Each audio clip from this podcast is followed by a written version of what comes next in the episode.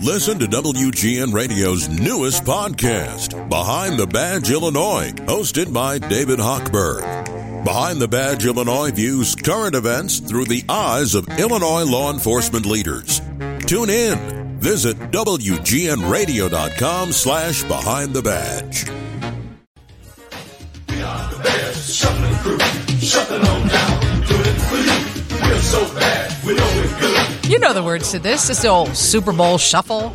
It's Chicago's afternoon news. I'm Lisa Dent, Steve Bertrand, Mary Kevin. We're all here. And on the phone is Brett Goldberg, TickPick co-founder and co-CEO. And Brett, I got to tell you, I just looked up because I wanted to know how much Super Bowl tickets were when the Bears went to the Super Bowl, the back in the heyday of the Super Bowl shuffle and it says $75 and if it was adjusted for inflation it would be $175 why are tickets so crazy today Geez, and I thought my answer was going to be inflation. it doesn't work it doesn't work brett uh, and and so people are paying what what is the average ticket price right now for the big game in la Right now, it costs you about five thousand dollars to get in. That that would be the total price on TickPick. And that would be the worst seat in the house i would imagine That's correct. yeah. what about what about a good seat what about something on the 50 yard line We had a ninety-five thousand dollars sale for four tickets, so that was about you know twenty-two, twenty-three thousand dollars per ticket. I hear that people are paying that range, sometimes up to $35,000 per ticket. So, can you just tell me the profile of a buyer that spends $95,000 on four Super Bowl tickets?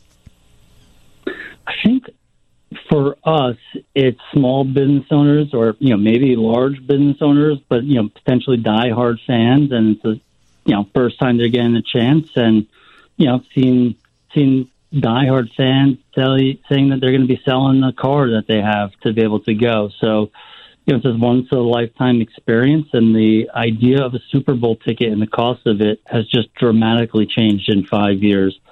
Uh, you know, when we were selling Super Bowl tickets when we were when it was in New York, and it was probably our second or third year. I remember day of game we were selling tickets for what seems what seems reasonable now at the time seemed crazy, but fifteen hundred dollars day of.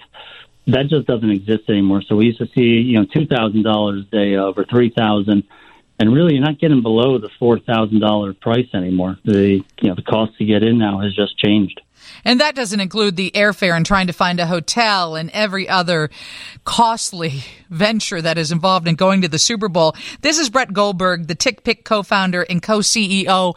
And uh, how much money do you personally make? How much money does your company make when you sell $95,000 worth of tickets, which happens to be just four tickets to the Super Bowl? So it's a, it's a good question. We spend a lot on marketing. So, you know, our take rate and how we're different than our competition is we're showing all in pricing, and our take rate from the seller is around 13%, unlike our competitors that would be charging 25%. So that's how we can guarantee that our prices are better than our competition. And we're making it so when, you know, you're looking for Super Bowl tickets, you go on TickPick and you, and you see that shocking $5,000 price, you don't get shocked again when you get to the checkout, and then you're seeing you know another thousand or fifteen hundred dollar fees added on. We're talking um, with Brett Brett Goldberg about the price of Super Bowl tickets that most of us just it makes our head spin when we find out that people are paying twenty, thirty thousand per ticket. What is the face value of those Super Bowl tickets? It's an, another good question. You know, the face value on the cheapest tickets are around nine hundred and fifty dollars but to be able to get that is incredibly limited. So even the concept of face value here doesn't quite mean all that much anymore because the NFL itself has an entity that they own, you know, a small piece of the NFL on location, and that arm is in charge of selling tickets, and their job is to, you know, honestly maximize profit. And so they've done a very good job, and they're no longer going to sell that face value ticket thousand dollars for then or try not to allow ticket brokers to buy those and then ultimately resell them for five thousand. So kind of you, you can't beat them, join them, uh, and yeah. that's where they're at. I've noticed that. I've noticed for concerts, for ball games, anything that all those entities have their own ticket arm, or I call ticket scalper. So it seems like there is a very small chance to get a ticket at face value for any event these days. Is that is that a fair assessment?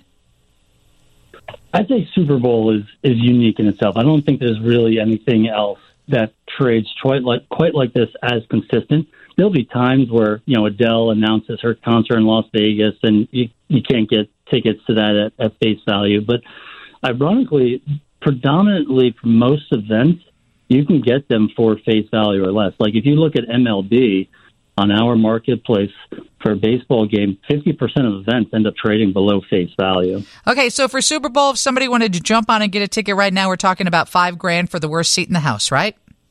Correct. Thank you for joining us, Brett Goldberg, TickPick co founder and co CEO.